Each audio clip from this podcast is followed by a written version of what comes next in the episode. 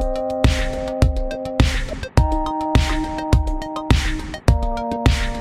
chers amis gratinés, bonjour, ici Pauline et vous êtes sur le gratin. Une petite info avant de commencer, l'épisode du jour est pour la première fois enregistré en live et diffusé sur YouTube. Ça veut dire que concrètement, j'avais des caméras vidéo en plus du podcast pour une fois et mon ami Beaumont Lafrape, alias Benoît, qui est mon monteur, vidéaste, capteur, euh, a fait un super boulot de réussir à capter donc euh, cette interview pour que vous puissiez voir l'envers du décor du gratin et donc tout ça se passe désormais sur ma chaîne YouTube, Pauline Legno. Vous pouvez taper ça euh, directement euh, sur YouTube et vous me trouverez assez facilement. Et du coup, vous aurez l'intégralité de l'épisode avec Edgar Gros-Pierron sur YouTube trop cool. J'aimerais vraiment que vous me donniez votre avis pour me dire si ça vous plaît, parce que c'est quand même un sacré boulot et j'espère que ça va vraiment, euh, ben voilà, donner aussi une autre dimension au podcast. Donc n'hésitez pas évidemment à vous abonner, mais surtout à jeter un petit tour sur ma chaîne YouTube. Sinon, pour parler de l'épisode du jour, vous l'avez compris, j'ai le plaisir d'accueillir Edgar Gros-Piron. Il faut que je vous dise que quand j'étais petite, j'avais un peu une idole. Et je ne mens pas en vous disant que c'était Edgar Gros-Piron. Parce qu'en fait, j'étais une grande grande fan de ski. Quand j'étais petite, j'en ai fait énormément. Et Edgar Gros-Piron, c'était un peu franchement l'idole des jeunes, c'était vraiment le champion qu'on adulait tous parce que c'était un peu le rebelle, celui euh, qu'on n'attendait pas, celui qui on le voyait dévaler des pistes de boss invraisemblables, faire des figures pas possibles et du coup, euh, j'étais assez fascinée par euh, euh, ses jambes que je trouvais incroyablement flexibles et surtout le fait qu'il arrivait à faire des figures complètement dingues. Du coup, vous l'aurez compris, Edgar Gros-Piron est un grand champion de ski acrobatique français spécialisé dans les épreuves des bosses et il a notamment été le premier champion olympique de la discipline en 1992 à Albertville. C'était vraiment un grand moment de l'histoire du ski français. Après ça, Edgar ne s'est pas arrêté là et est devenu champion du monde à trois reprises quand même. Mais ce qui est intéressant avec Edgar, c'est au-delà de ce mental de champion, c'est qu'il a vraiment voulu poursuivre après sa carrière sportive une reconversion dans d'autres secteurs, des secteurs qui m'intéressent énormément et qui, je pense, vous intéresseront aussi, à savoir le secteur de la motivation. Puisque aujourd'hui, Edgar est maintenant conférencier et a une entreprise sur la motivation et les ressources humaines. Dans cet épisode, on a donc naturellement parlé de son parcours sportif, mais aussi et surtout d'énergie, de motivation, de leadership, de volonté, des sujets qui évidemment se rapprochent tout autant du monde professionnel que du monde sportif. J'espère que ça vous plaira, mais je ne vous en dis pas plus et laisse place à ma conversation avec Edgar gros Bonjour Edgar, bienvenue sur le gratin. Bonjour Pauline, merci de m'accueillir. Eh ben, merci surtout d'être euh, d'être avec moi. Ça me fait plaisir. Je te le disais juste avant de, de commencer parce que je suis tes aventures depuis. Ça nous rajeunit pas tous les deux, mais depuis un moment. Euh, on va parler de ski bien sûr, mais en fait, je voulais commencer dans le vif du sujet par euh, parler de ton activité actuelle de conférencier et notamment par la thématique de la motivation, de l'énergie qui est la tienne, parce que je trouve ça passionnant et, et j'ai relevé une phrase en faisant mes recherches sur toi parce que comme tu peux voir, j'ai j'ai beaucoup de choses sur toi. tu me dis déjà si elle est vraie et je veux bien tu développes dessus. Cette phrase, c'est la motivation ne se décrète pas, elle n'est pas un don ni l'apanage d'un certain génie. C'est une énergie qu'il convient de créer, développer, cultiver et transmettre autour de soi. Et j'ai vraiment aimé cette citation parce que euh, je trouve qu'elle est déjà contre-intuitive. Euh, tu vois, souvent quand euh, on entend autour de nous des choses autour de la motivation, bah en fait, finalement, on se dit que les gens sont naturellement motivés ou énergiques. Il y a ces gens-là qui sont motivés, puis il y en a juste qui sont un peu déprimés, dépressifs, qui le sont pas naturellement. Et du coup, comme si c'était inné, tu vois, la motivation. Visiblement, c'est pas ce que tu penses. Est-ce que tu pourrais m'expliquer, bah justement, qu'est-ce que, qu'est-ce, quel est ton avis sur ce sujet? Non, c'est absolument pas ce que je pense. Et c'est vrai que j'ai écrit cette phrase pour euh, dire que la motivation, c'était l'ingrédient qui faisait prendre la mayonnaise. Je dis ça parce qu'en fait, j'ai énormément de gens qui m'ont dit, mais Edgar, euh, t'as gagné parce que t'avais euh, toutes les conditions étaient réunies. T'avais de la chance, du talent, t'as travaillé, t'avais des moyens, t'avais les bonhommes autour de toi. T'avais l'environnement qui faisait que et, et donc forcément ça peut sourire à un moment ou à un autre. Et moi je suis assez d'accord avec cette idée qu'effectivement, il faut tout ça pour réussir. De la chance, du talent, des moyens, euh, des bonhommes, euh, un environnement propice, évidemment du travail. Mm. Bien sûr qu'il faut tout ça. Mais qu'est-ce que seraient euh, ces éléments-là si on n'était pas motivé? C'est-à-dire si on n'avait pas l'énergie de saisir sa chance, si on n'avait pas l'énergie de se dire, euh, ben non, l'herbe elle est verte ici, elle est pas plus verte ailleurs. Parce que ça c'est l'apanage des gens qui sont pas motivés. Ils vont regarder, euh, ils vont voir l'herbe que l'herbe est plus verte ailleurs. Ils vont se dire que pour se lancer, ils vont attendre d'avoir les moyens, que les planètes soient alignées. Euh, la chance, ils vont la regarder passer. Le talent, bon, ils vont pas vraiment penser que c'est là que ça se joue, et du coup ils vont pas travailler leur talent pour faire en sorte que ça sourit à un moment ou à un autre. C'est pour ça que je dis la motivation c'est une énergie. Et la plupart des gens, effectivement, pensent, et c'est pour ça que j'ai du boulot, hein. la plupart des gens pensent qu'effectivement, c'est une sorte de don. Euh, on est motivé, on arrive au monde motivé. Il y a des gens qui le sont et d'autres qui ne le sont pas. C'était comme euh, voilà, c'est un peu comme parfois on se dit oui, mais t'es optimiste. Mm. Bah non, c'est. Euh, je pense que l'optimisme, comme le pessimisme, c'est pas voilà, c'est pas ça se décrète pas. ça se construit. C'est des choses. ben la motivation, c'est pareil, c'est une énergie la motivation. Et, et la question, c'est de savoir, enfin, c'est l'énergie de quoi? Et moi, je considère que c'est l'énergie du plaisir. Et c'est pour ça que c'est nécessaire et ça permet de durer, ça permet d'être performant. Parce que on ne peut pas être euh, performant dans la durée, dans la souffrance. Je considère que c'est un sujet, enfin la souffrance, et je vais vous dire pourquoi je pense ça. Euh, je pense que la souffrance c'est pas une, c'est pas une donnée clé de la performance, même si parfois on souffre il faut pas que ça dure parce que la souffrance en fait c'est quelque chose qui fait qu'on consomme de l'énergie.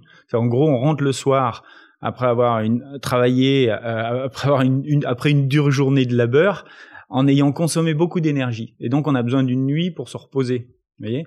Et, euh, et, là, on est déficitaire en fait, parce que les nuits suffisent pas, les week-ends suffisent pas, les vacances suffisent pas. Plus on souffre, plus on a besoin de, de se reposer, et plus. Et, et, mais le problème, c'est que voilà, à un moment donné, on est en déficit chronique d'énergie et c'est ce qui nous amène au burn-out. Donc en fait, la souffrance ne peut pas nous faire réussir durablement, elle ne peut que nous amener au burn-out, alors que la motivation, qui est l'énergie du plaisir, c'est une énergie qui fait qu'on rentre le soir avec avec plus d'énergie quand on est parti le matin bosser. Parce qu'on est fier de ce qu'on a fait, parce qu'on a pris du plaisir à ce qu'on a fait, parce qu'on a le sentiment d'avoir été utile, pour tout un tas de raisons, je peux encore en développer, qui fait que le soir, quand on rentre, on a une énergie supplémentaire qu'on va réinvestir en plus dans sa famille, sur un plan social ou sociétal, qui va nous sentir encore plus utile. Et c'est comme ça qu'on enclenche une spirale positive. Et c'est là que finalement, on peut durer, en fait. Vous voyez, donc c'est assez simple. La question qui est compliquée et qui peut-être mérite de, de, de se poser et de réfléchir, c'est comment cultiver, comment bah, stimuler, comment créer, bah ouais, comment arriver à développer cette énergie que j'appelle la motivation. Bah c'est ça. Et puis surtout, je pense euh, à plein de personnes qui ont envie, mais qui savent pas du tout comment s'y prendre. Et je pense qu'il y a plein de personnes qui nous écoutent, tu vois, qui sont des dirigeants d'entreprise, qui là, avec euh, le Covid, se sont tapés une année pas possible. Pareil pour des entrepreneurs. Qu'est-ce que tu dis à ces gens-là? Parce que parfois, euh, c'est même peut-être un peu difficile d'accepter que, en fait, la motivation, elle se cultive, elle se décide, comme tu dis, euh, quand tu es un peu au fond du trou. Comment tu fais pour retrouver cette énergie qui va faire que, bah, petit à petit, tu vas la reconstruire et euh, bah, ensuite, tu vas aller de l'avant? Je dis la meilleure manière, sans doute la plus efficace, la plus facile, la plus simple de traverser ces crises qu'on est en train de traverser, c'est en boostant sa motivation. Mm. Il y a plusieurs choses qui me font dire ça. La première, c'est qu'une crise, d'abord, enfin, c'est une question de contexte, de conjoncture en ce moment, on subit les choses, mais c'est pas parce qu'on les subit qu'on peut pas agir dessus. D'accord? Alors on peut peut-être pas agir sur le, le, le vaccin, sur la solution miracle qui va nous faire sortir de la crise. Mais on peut agir à certains niveaux. C'est pas parce qu'on subit les crises si on subit ces crises, c'est parce qu'elles ont des conséquences sur nous. Si on les subit, c'est parce qu'elles mettent en, valeur, en relief, elles révèlent nos vulnérabilités. Eh bien, on peut agir au niveau des, de nos vulnérabilités. On peut agir à un niveau, au niveau des conséquences que ces crises ont sur nous. Et c'est là qu'il faut se concentrer. Et donc là, il y a deux choses. Des solutions à court terme et des solutions à long terme. Les solutions à court terme, c'est tout un arsenal de solutions, de petites solutions qui vont nous prémunir ben du fait qu'on coule. Si vous êtes chef d'entreprise et que vous êtes durablement ou, comment dire véritablement impacté par cette crise sanitaire, ça va avoir un impact sur votre trésorerie, ça va principalement d'ailleurs sur la trésor, sur les gens, donc sur leur motivation évidemment, parce que ça va générer énormément d'incertitudes. Et là, c'est un arsenal de, de, de solutions qu'il faut mettre en place pour pas couler. Et puis ensuite, Il faut profiter de la crise. Si on arrive à faire ça, ensuite, il faut profiter de la crise comme un révélateur de nos forces. C'est pas qu'un révélateur de nos faiblesses. C'est aussi un révélateur de nos forces. Parce qu'on s'aperçoit dans ce monde qu'on a construit les choses grâce à nos forces, grâce à des forces, et c'est ces forces qu'il faut optimiser. Et c'est là que viennent des solutions à moyen et long terme. On va se réinventer, mais pas n'importe comment. Si on veut se réinventer, il faut se réinventer sur les forces qui nous ont fait euh, nous développer jusque-là. Et c'est ces forces-là, euh, c'est sur ces forces-là qu'il faut s'appuyer pour trouver des idées, là encore, à moyen long terme, et mettre en œuvre à moyen long terme des plans, euh, se fixer des objectifs en capitalisant sur ces forces pour s'en sortir et être plus fort demain face à d'autres crises. Et c'est ça. Des solutions à court terme pour pas couler, des solutions à hmm. moyen long terme pour euh, non se réinventer. Oui, ce que tu dis, c'est qu'il faut quand même être réaliste et donc gérer les problèmes, trouver des solutions à court terme, mais en fait se projeter tout de suite vers l'avant et en capitalisant sur tes forces. Est-ce que tu aurais un exemple concret? Peut-être, euh, je sais que toi, tu es pas mal en train de réinventer ton propre business, mais ça peut être d'autres choses de, de conférencier pour justement montrer, expliquer concrètement qu'est-ce que ça signifie à, à notre audience. Alors, je vais le dire sur deux axes. L'axe de la nation, tel qu'on est et comment on, affronte la crise. Les solutions à court terme qui nous empêchent de couler, c'est les gestes barrières. Voilà, c'est très facile, hein, c'est très mmh. simple, mais c'est tout un arsenal de, de choses qui font que ben on confine les gens. Il y a des gestes barrières, une distanciation sociale, un respect des distanciations sociales, le kilomètre autour de chez soi, etc. Voilà, ça c'est tout un arsenal de solutions court terme qui font que en fait la crise va pas nous tuer et puis, euh, et puis ensuite, bah, il y a des solutions à moyen long terme sur, lesquelles on est tous en train. Et je pense qu'on a tous réfléchi dès le premier confinement sur comment on réinvente en fait notre rapport au travail en intégrant le télétravail et en accélérant en fait cette mutation du travail vers du télétravail, du, télé, du travail à distance, avec tout ce que ça va avoir comme implication sur euh, les espaces de travail, euh, des entreprises qui vont réduire de 20 à 30% leur surface de travail parce qu'il va y avoir plus de gens chez eux, parce que les gens qui vont venir vont vont venir mais vont être euh, plus nomades qu'avant et sur l'impact sur les outils ce qu'il faut voir à ce niveau-là c'est que on est on a tellement, euh, enfin, on s'est tellement adapté dans l'urgence qu'on n'a pas posé des fondamentaux, des fondamentaux organisationnels, des fondamentaux managériaux pour, pour s'adapter au travail à distance. Mais c'est en train de se faire. Mais dans trois ans, les gens voudront plus travailler au bureau cinq jours ou six jours par semaine. C'est terminé ça. C'est-à-dire que on est en train, enfin, cette crise, elle est formidable en ça, c'est en ça qu'elle est formidable, c'est qu'elle est en train de nous projeter dans quelque chose qui va faire qu'on va avoir un meilleur équilibre pro-perso grâce au télétravail notamment, mais aussi euh, un meilleur, une meilleure, une autre façon de consommer, une autre façon de voyager, une autre façon, et peut-être qu'on ira moins loin, euh, une autre façon de, de, vivre ensemble. Et c'est en ça que euh, cette crise, pour moi, elle est très intéressante. Après, à titre personnel, vous me posez la, tu me poses la question à titre personnel, comment ça, enfin, comment ça, ça, ça impacte moi mon, mon business? Mais comme je t'ai dit tout à l'heure, quand tu m'as, tu m'as dit ah ouais, quand t'es conférencier, ça doit pas être simple. Ben oui, parce que moi, mon métier en mars, il s'est complètement effondré. Je faisais des conférences dans des entreprises à, l'occasion de leurs séminaires. Il y a plus de, depuis le mois de mars, il y a plus de séminaires. Il y a donc il y a plus de conférences, vous voyez? Et moi, je trouve que, alors, je suis resté un mois sans rien faire, en me disant, bah, on va voir. J'ai laissé tomber la poussière, moi. Non, je me suis pas dit ça va repartir. Je me suis dit, je me suis dit, ben, je, j'ai regardé à court terme ce que je pouvais faire. Donc à court terme, j'avais, j'ai de la trésor, donc j'ai pu, je me suis dit, ok, ça tient euh, trois mois, très bien. Donc je me donne un mois où je fais rien, parce qu'il faut laisser retomber la poussière dans ces, il faut pas s'énerver dans ces situations-là. J'ai vu plein de mecs, d'ailleurs dans mes mes collègues conférenciers, s'énerver, enfin faire tout un tas de trucs, vouloir faire des des conférences, des machins, bref. Je me suis dit, attends, on va laisser pour tomber la poussière. Parce que si on m'avait offert un mois à rien faire, j'aurais tout de suite pris. Et donc, comme on me l'a offert, j'ai pris. Bah ouais. Il y a un mois sans bosser, tu restes chez toi, bah, tu beaucoup fais de gens l'ont vécu comme ça, en vrai. Bah ouais. Hein. Bah, mm. Ce qu'il y a, c'est qu'on a, moi, j'ai la chance d'être bien installé, euh, euh, au pied de mes montagnes avec une belle vue et tout. Donc, euh, j'ai pas à me plaindre, hein, c'est sûr. Mais ça, c'est aussi, bah, c'est le fruit du travail que j'ai mené jusque là donc euh, donc euh, je, je me plains pas évidemment. Mais ça ça me montre que voilà j'ai bien fait de bosser quand même. J'ai bien fait de faire ce que j'ai fait et, et de aussi voilà de prioriser certains des, investissements. Moi, j'ai toujours voulu personnellement investir, enfin dans ma qualité de vie, euh, voilà, plus que capitaliser, etc. Donc euh, voilà, c'était un choix qui s'est révélé judicieux dans une période, dans la période actuelle, et donc euh, c'est pour ça que ça me permet de bien traverser aussi cette euh, cette crise. Mais pendant un mois, j'ai rien fait, et au bout d'un mois, je me suis dit, ok, on va complètement se repositionner, on va on va inventer autre chose. J'avais une idée dans les voilà dans la, dans la tête depuis longtemps et j'ai eu enfin le temps en fait de mettre cette idée en œuvre. J'avais l'idée de faire des masterclass. Pourquoi j'avais cette idée-là? Parce qu'en fait, mon business c'est un business B2B. Je m'adresse à des chefs d'entreprise, des entrepreneurs, euh, des cadres dirigeants qui ont des équipes, qui ont besoin de motiver des, euh, leurs équipes, et donc euh, ils aient appel à moi pour pour ça. Et à chaque fois que je donnais une conférence, j'avais dix personnes qui venaient me dire Edgar, franchement, ce que tu nous dis, c'est génial, c'est hyper inspirant, mais par contre, moi j'aurais tellement aimé que ma femme entende ça, que mes enfants entendent ça, que mes amis entendent ça. Moi, j'ai des gens qui sont qui ont besoin de trouver retrouver de la motivation et ils sont down et ils ont besoin d'entendre ton discours comment on fait? Ben je sais pas aller sur mes réseaux sociaux euh, de temps en temps je publie des trucs mais c'est nul ça c'est pas assez quoi c'est pas c'est euh, enfin je veux dire c'est pas ça qui va remotiver les gens c'est pas quand tu lis trois posts sur un réseau social que tu vas retrouver euh, que tu vas retrouver d'un coup la, lumière quoi. Et donc j'ai développé un projet de, de, de, masterclass où là je donne tout mon savoir plus des outils pour travailler sur soi et vraiment euh, cultiver, booster, euh, développer cette motivation. Et j'ai pris une première situation de vie qui me paraît euh, totalement en accord avec, l'époque, c'est comment rebondir après une crise. Et je dis après une crise, c'est hyper important.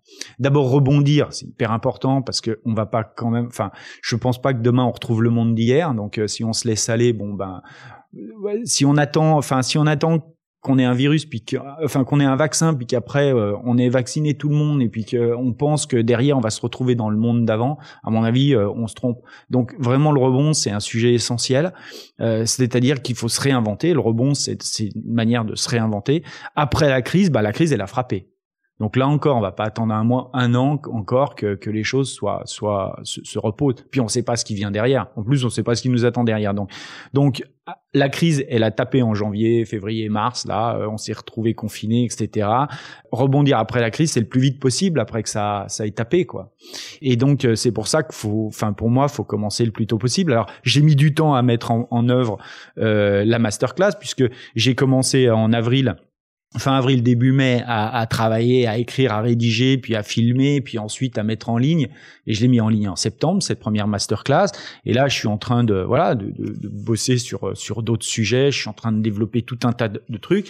Et honnêtement, ce que j'ai démarré il y a moins d'un an, euh, c'est-à-dire en avril, ne cesse ne cesse de me comment dire, euh, de, de, de, me booster, de me motiver, de me faire me lever à 5 heures du mat, d'aller rédiger, d'aller faire des choses, parce que euh, je, trouve ça mais totalement passionnant et c'est pour ça que je suis très content que mon business se soit écroulé parce que en fait ça me ça m'ouvre des opportunités mais absolument incroyables. Je découvre un monde, la digitalisation des savoirs et des connaissances et la manière de les de les promouvoir et de les vendre, de les commercialiser que je ne connaissais pas et je trouve ça mais absolument fantastique parce que j'arrive pour une fois enfin et, et je trouve que c'est absolument fantastique parce que tout ce que j'ai fait dans ma vie vient se cristalliser là. Hmm. Vient se, c'est-à-dire que j'ai passé dix ans en équipe de France à développer du, à développer une expérience.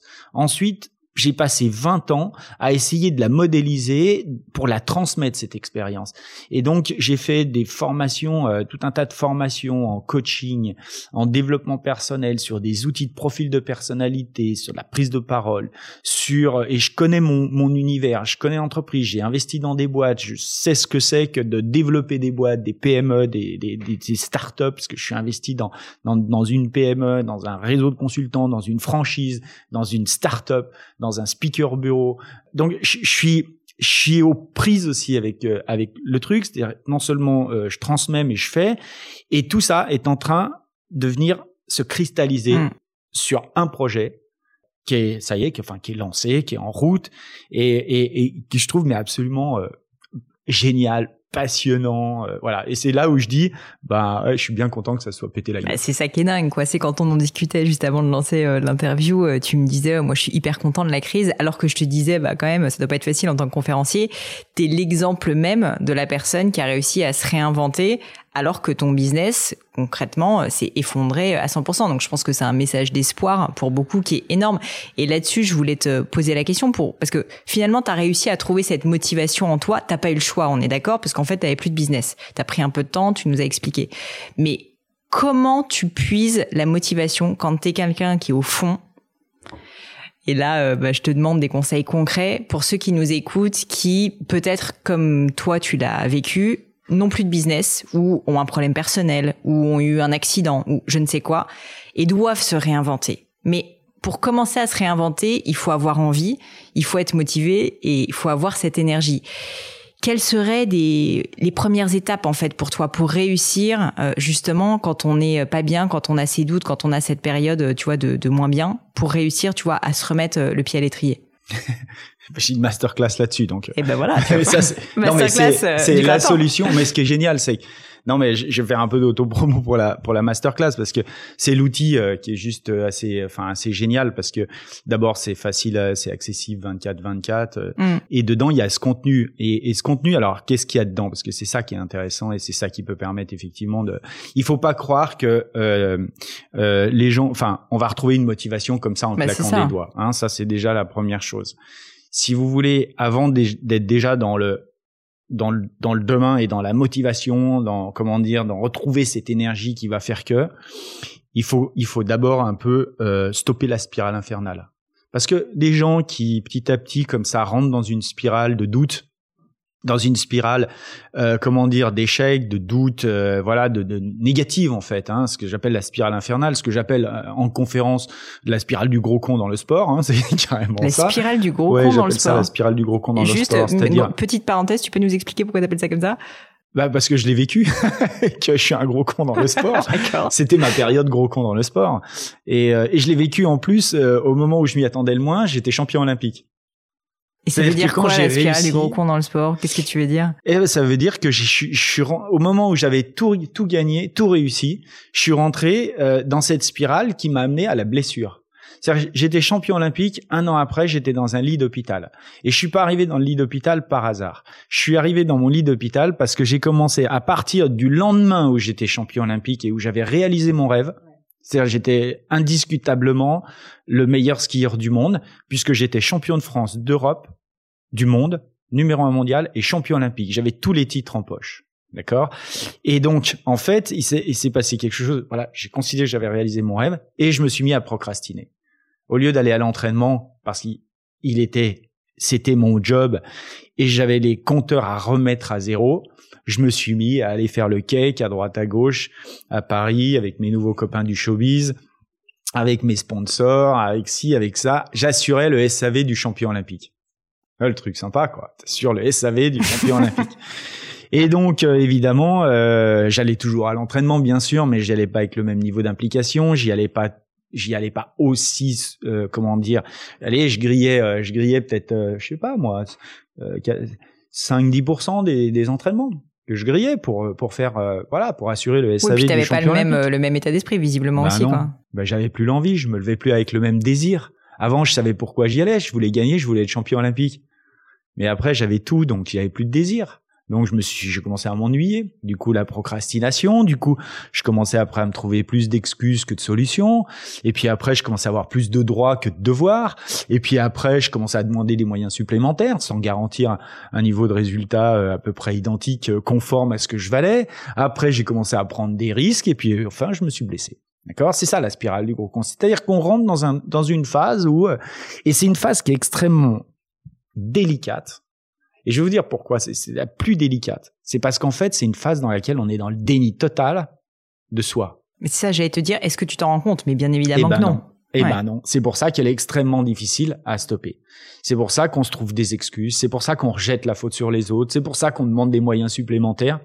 T'avais des personnes à l'époque qui te disaient euh, t'es en train de rentrer dans la spirale du gros con, alors pas bah, comme bien ça? Sûr. Bien sûr, et Nano, qui, qui était mon entraîneur, avec qui j'ai discuté il y a pas longtemps, qui a suivi, qui a regardé ma masterclass et qui m'a dit Edgar, je t'avais dit un truc et il a pas écouté. Et d'ailleurs, je dis dans la, la masterclass qu'effectivement, j'ai pas voulu les écouter, j'ai pas eu cette maturité pour les écouter. Nano m'avait dit, t'as trois jours. Pendant trois jours, tu peux faire la fête, tu fais tout ce que tu veux, mais dans trois jours, tu reviens sur la piste, tu remets les compteurs à zéro et on y retourne. Et et je l'ai pas écouté. Et euh, et j'en ai, fait qu'à ma tête. Et j'ai fait mon champion. Et j'ai joué à mon champion. Et j'ai fait mon voilà. Et c'est là que je dis c'est là été vraiment le gros compte c'est-à-dire le mec qui est dans sa zone de confort mais qui est dans le déni total. Parce qu'il a tous les titres parce qu'il considère qu'il sait il sait mieux que tout le monde. Et comme ça brille et comme tous les gens te disent mais t'es un champion. T'es le mec d'un coup le plus beau le plus intelligent euh, voilà le plus fréquentable de la planète et eh ben forcément tu y crois. Puis toi, tu veux le retour sur investissement. Il y a aussi un peu d'humain là-dedans. Ouais. Hein, c'est assez. T'as quand même bossé pendant 20 ans euh, comme un chien, donc à un ben moment tu vas en profiter, quoi. Ben voilà. T'as aussi envie d'avoir parce que tout ce que t'as fait quelque part, tu te dis ça va avoir euh, tout ça, ça va payer un jour. Ça va payer. Qu'est-ce qui va payer? La gloire, le pouvoir, l'argent. Il tout un tas de trucs. Il y a tout un et, et là d'un coup t'as boum accès à tout ça. Mais ce qui est fou dans ce que tu dis, c'est que on espère un moment que ça paye, tu vois, et qu'à un moment donné, euh, c'est un peu tout d'un coup, tu fais le teaching, tu sais, et ça tombe. Mais en fait, non. Ça arrive pas comme ça d'après ce que tu dis parce qu'en fait même au moment où tu atteins euh, ce, ce, cette gloire, en fait tu dois pas en profiter à 100%, tu dois quand même continuer. En tout cas si tu veux euh, si tu veux continuer à être le meilleur. Ouais, exactement. C'est-à-dire que en fait à partir du moment où tu réussis, quelque part tu es le plus vulnérable à l'échec. C'est là que tu es le plus exposé à l'échec. Et ça, les gens le savent pas. Les gens ne s'en rendent pas compte de ça. Donc, la première étape de cette masterclass, c'est endiguer la spirale infernale, c'est-à-dire prendre conscience. Et pour ça, évidemment, je partage tout un tas d'anecdotes, mais je prends des outils. Et des outils que j'ai utilisés dans des entreprises pour faire des diagnostics. Un SWOT, c'est tout simple. Force, faiblesse, opportunité, menace. Mais qui fait des SWOT à titre perso? Est-ce que vous avez déjà fait un, est-ce que vous avez déjà identifié vos forces, vos faiblesses? Est-ce que vous avez déjà confronté vos forces et vos faiblesses au contexte dans lequel vous vivez? Et dans un contexte de crise. C'est-à-dire un contexte où vous vous dites, OK, quelles sont les menaces et quelles sont les opportunités que ce contexte de crise m'offre? Eh bien, ça, c'est un travail que je propose dans la masterclass, c'est un outil que je propose dans la masterclass pour faire un diag et que les gens prennent conscience. On ne change pas ce dont on n'a pas conscience. Il faut d'abord, pour stopper une spirale infernale, prendre conscience de la situation dans laquelle on est. Je prends un autre outil parce, parce que j'ai plusieurs, voilà, je travaille plusieurs outils de, de, de, de, prise de conscience pour euh, pour endiguer cette spirale infernale qui est pour moi la première étape mm. vraiment de de, de euh, si on veut retrouver après de la voilà de l'énergie et, repartir c'est ça s'appelle un spire c'est un c'est une technique de, de questionnement c'est un questionnement stratégique que que, que l'on utilise en coaching individuel qui consiste à dire quelle est la situation quelle est la problématique de la liée à la situation? Qu'est-ce qui se passe si tu fais rien? Comment Qu'est-ce que tu veux à la place? Grosso modo, voilà l'enchaînement de questionnements stratégiques que je propose et, que les gens vont faire. Et ce qui est génial, c'est que les gens, ils bossent chez eux avec ça. Ils ont un, un workbook, ils ont un cahier d'exercice, ils ont tout toutes les questions. Ils ont de l'espace pour mettre leurs propres réponses. Ils bossent chez eux. Euh, je fais euh, une visioconférence avec eux pour les pour les coacher, pour les suivre, pour ceux qui le souhaitent. Euh, ils ont des ressources supplémentaires. Ils peuvent aller encore creuser. Ils peuvent aller trouver plus d'informations. Ils peuvent aller écouter d'autres personnes. Ils peuvent se faire coacher s'ils le souhaitent par par par d'autres gens.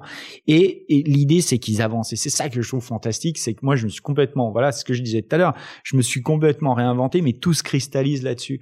Et donc, j'amène vraiment les gens, grâce à cette masterclass, à bosser sur eux. Et donc, d'abord à casser cette spirale infernale. Ensuite, on peut pas repartir simplement en ayant cassé la spirale infernale. Parce que casser la spirale infernale, la spirale, elle a créé du dégât. D'accord? Il y a quand même, il y a des, il y a, c'est-à-dire que, il y a des choses qu'on a un peu oubliées. Et arrêter la spirale infernale, c'est prendre conscience de ce qu'on a oublié. Mais après, il faut reposer des fondamentaux. Et donc, le pourquoi vous faites ça.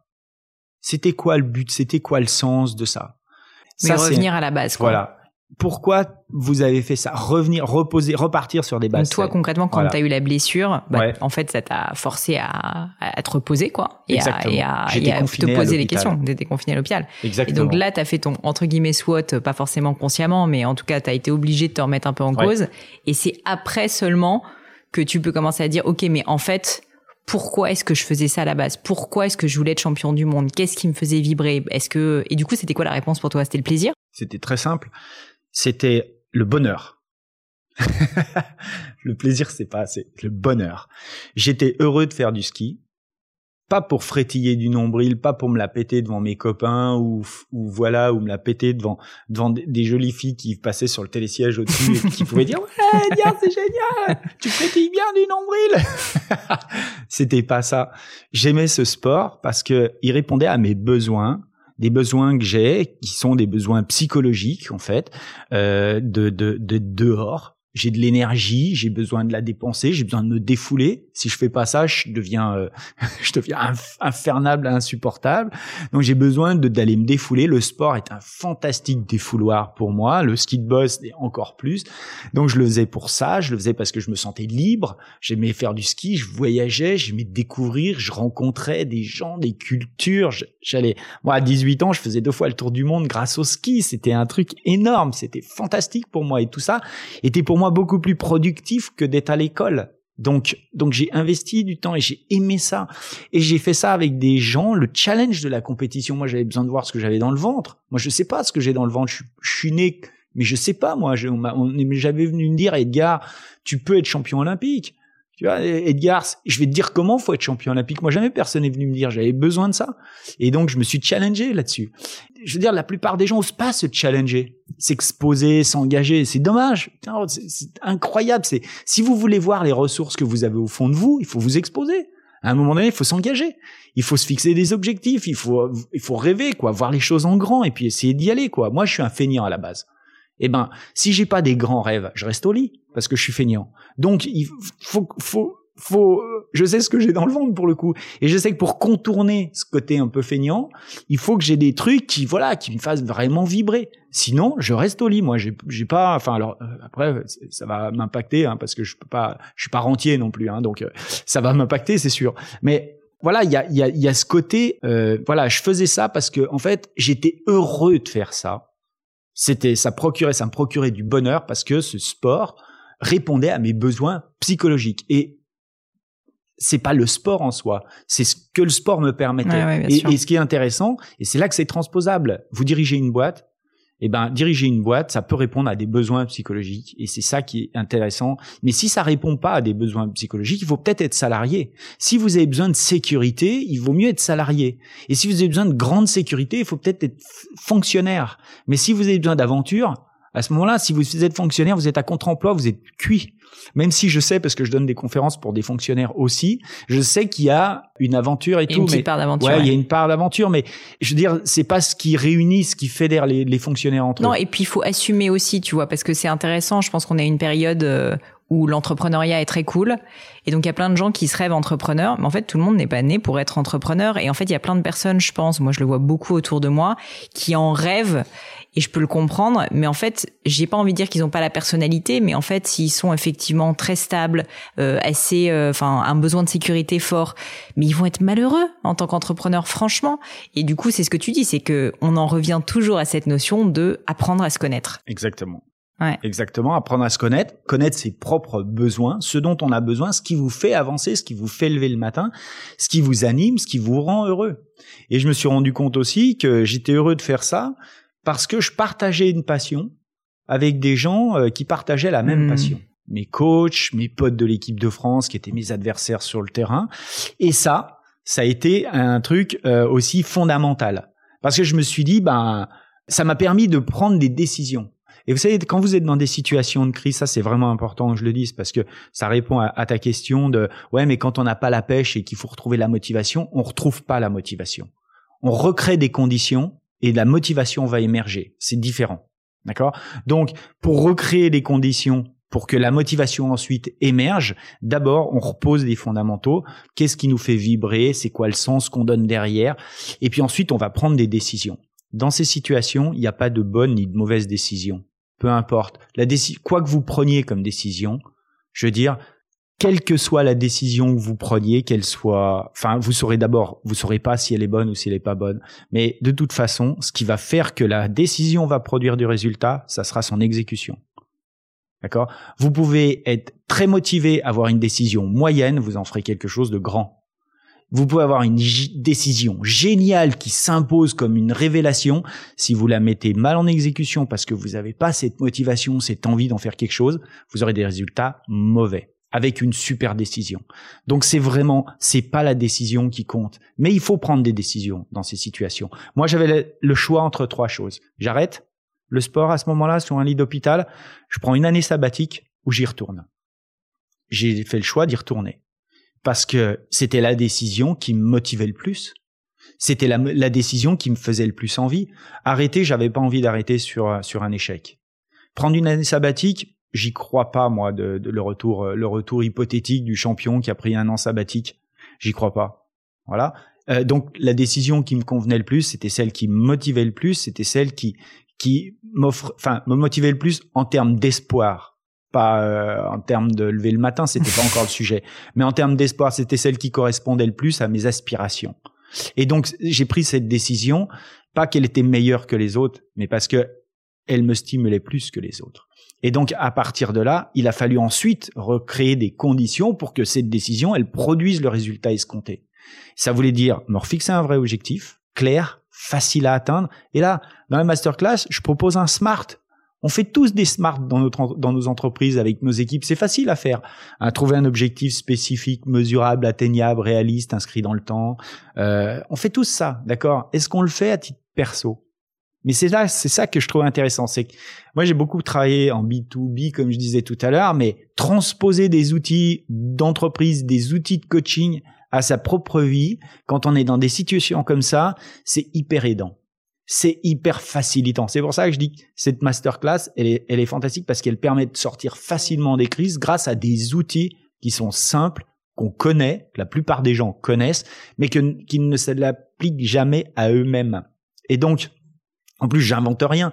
Mais ce que je dis, si la spirale du gros con dans le sport, j'ai un peu inventé. Elle était pas mal. On va la rappeler. On va s'en rappeler de celle-là. j'invente, j'invente rien. Mais, mais je, mais je, réutilise des trucs qui marchent, mais je le mets sur le plan à la personnel. Vie personnelle, je, Voilà, je le mets sur le plan personnel parce que ça marche sur le plan collectif, ça marche dans le boulot, et il y a aucune raison. Et je, et, je le réadapte et, et je fais un travail. Enfin, je propose un travail et je me l'applique à moi-même dans les vidéos et, et, je propose un travail qui permet de. Mais euh, ce que tu disais à l'instant, je trouve était vraiment très intéressant et je veux juste revenir dessus pour être sûr que tout le monde l'a bien en tête. C'est quand tu disais que au final, ce qui compte, c'est plus de prendre la décision que de savoir si c'est la bonne ou la mauvaise décision. Parce que je vois les gens se focalisent à 400% sur est-ce que c'est la bonne décision? Est-ce qu'il faut que je fasse A ou B? Et en fait, du coup, ils font rien. Parce qu'en fait, ils se posent la question tout le temps de est-ce que c'est bien ou pas bien? Est-ce que tu aurais un exemple concret, soit dans ta vie? Alors, il y avait cet exemple, tu vois, de rempiler ou pas, mais peut-être un autre exemple où, euh, tu vois, dans quelqu'un que tu aurais coaché, je sais pas, de, à un moment donné, en fait, ce qui compte, effectivement, c'est plus l'exécution que de savoir si c'est la bonne ou la mauvaise. On n'en sait rien si c'est la bonne ou la mauvaise décision. Ouais. Euh, euh, oui, bien sûr que j'ai un exemple, mais évidemment, les gens qui hésitent procrastinent, donc sont exposés à cette spirale dont je parlais tout à l'heure. Mais procrastiner est, une est un choix. Ça fait partie dans l'éventail des solutions. Oui, c'est une décision. Ça fait partie, voilà. Mais ça va pas être un choix qui va être créateur de valeur. Vous voyez, la question c'est est-ce que le choix que je fais est créateur de valeur? Parce que c'est ça en fait une bonne décision. Après, c'est l'exécution qui va faire qu'elle va créer plus ou moins de valeur. Donc, oui, j'ai un exemple. C'est l'exemple des masterclass. J'ai décidé de faire des masterclass. J'avais le choix. Hein. J'avais le choix de de, rien faire, de, rien faire, de continuer de subir en fait. J'avais le choix, le choix de continuer de subir et j'avais le choix de, de, me dire non, ben je vais, euh, je fais un PGE, je rapatrie euh, du, du, cash que j'avais mis euh, enfin en réserve, je rapatrie du cash que j'avais mis en réserve, je réinvestis, je mets un budget. Sur Et tu réinvestis, donc c'est quand même un. Ah bah j'ai mis un budget, moi je me suis foutu, j'ai mis un budget. Non mais je veux dire, il y a un risque, t'es obligé de mettre tes tripes quand même sur la table, ah même bah si t'as un PGE, c'est pas, bah euh, c'est pas juste tu claques des doigts, merci, je vais ah faire. Bah non. non, je, je... non mais c'est bon de le rappeler, tu vois. Ouais ouais, non mais là pour le coup, oui effectivement, j'ai mis j'ai mis un, bon budget sur les masterclass que j'aurais jamais imaginé mettre. Hein. En situation normale, c'est-à-dire mon activité continue de tourner, jamais je fais ça. Jamais je le fais. Mais non, mais ça tourne. Ça tournait très bien comme ça. Je donnais 80 confs par an. Euh, les trucs tournent vraiment, c'est sympa, je m'éclate et j'ai pas le temps de le faire. Tout simplement, j'ai pas le temps, j'ai pas l'envie, j'ai pas le l'espace n'est pas créé pour. Mais la crise crée l'espace. C'est ça qui est génial. Le confinement crée l'espace comme quand je suis dans mon lit d'hôpital. Je suis confiné pourquoi? Parce que je suis allongé, je suis dans une salle où j'ai plus personne, le téléphone ne sonne plus, les copains euh, sont pas là, ils sont en Coupe du Monde, ma famille là, bon, c'est bon, elle est venue me voir une fois, ça va, machin. Et là, j'ai le temps pour réfléchir. C'est ça qui est, le confinement, la crise crée à un moment donné l'espace de réflexion qui permet de se réinventer. Est-ce qu'on en profite ou est-ce qu'on le laisse passer? C'est ça la question. Est-ce qu'on profite de la situation pour se réinventer ou est-ce qu'on laisse passer? Donc là, je me dis, je fais des masterclass, mais je me dis pas, je fais des masterclass en me disant ça y est, j'ai une idée, elle est géniale. Je me dis ok, c'est quoi mon objectif? Quel est le plan d'action? Quels moyens je me donne pour y arriver. C'est-à-dire que je reconstruis méthodiquement. Hmm. J'ai écouté ton podcast sur le. Bah, j'ai mis à la méthode, donc sur la méthode. Bien. Ouais, ouais, avec le avec le business plan et tout. Bravo, c'est super. euh, je, je, vais être client bientôt, tu vas ah, voir. Parfait. et et euh, tout d'abord dire que j'y vais de manière méthodique. Et c'est ce que je dis aussi, c'est-à-dire l'objectif SMART, il est là, mais derrière, il y a le plan d'action qui va permettre d'atteindre l'objectif. Et donc, je mets tout un plan d'action avec une idée, enfin une idée, euh, ouais, une comment dire, une attitude en fait, toujours, enfin qui, qui, qui me qui me reste. D'abord, moi, je suis un rebelle je c'est ma enfin là je, je, suis foutu comme ça. Je me satisfais pas de voilà d'avoir un plan d'action et d'avoir un objectif. Juste je suis désolé je vais être obligé de t'interrompre mais qu'est-ce que tu veux dire quand tu dis je suis un rebelle? Ça veut dire quoi je suis un rebelle? Dis-moi c'est quoi concrètement être un rebelle? Euh, pour toi. Je sais m'adapter je sais pas me conformer. Ok t'as un exemple? Ouais. Euh, je, la crise je, je, je, je peux m'adapter c'est-à-dire que je, vais sur le plan, je vais arriver à exploiter la situation, à l'exploiter la situation. Je vais pas me conformer. C'est-à-dire que oui, tu rentres, tu restes pas dans la case. Je vais euh. pas rester dans la case où on me dit Edgar, il faut que tu restes dans la case. Ça t'a joué des tours d'être rebelle? Ah ben oui, je suis toujours passé pour un con, je suis toujours passé pour un mec arrogant, je suis toujours passé pour un mec prétentieux. Je te donne un exemple. Trois ans avant les Jeux Olympiques, j'ai un journaliste qui vient me dire, Edgar, ton sport il est olympique, tu viens d'être champion du monde, c'est quoi ton objectif? Je lui dis, je vais gagner. Et derrière, il me dit, tu vas faire comment? Je lui dis, j'en sais rien, j'ai trois ans pour trouver des réponses. Et derrière, il écrit que je suis un petit branleur, prétentieux, arrogant, enfin bref, tout ce qu'on peut dire euh, quand on est euh, quand on est un, journaliste un peu, euh, comment dire, frustré, quoi. Heureusement, ils le sont pas tous, mais celui-là, il devait l'être. Ça devait, ça devait le perturber qu'un mec dise je vais gagner alors qu'il l'a pas fait. Alors qu'en plus, j'imagine pour toi, c'était aussi un moyen d'y croire, de le dire et de et de rester motivé. Enfin, c'est pas uniquement euh, que que, que tu avais envie de prouver au monde. Enfin, tu vois que tu avais envie de, comme tu dis, euh, être arrogant, quoi. C'était juste aussi que c'était ton ton moyen, sans doute, de te le dire dans ta tête, quoi. C'est ce que je te disais tout à l'heure. C'est un moyen de voir ce que j'ai dans le bide. Tu vois, c'est un moyen de voir ce que j'ai dans le bide. C'est j'y vais, je m'engage, j'ai cette opportunité, je, je la saisis ou pas?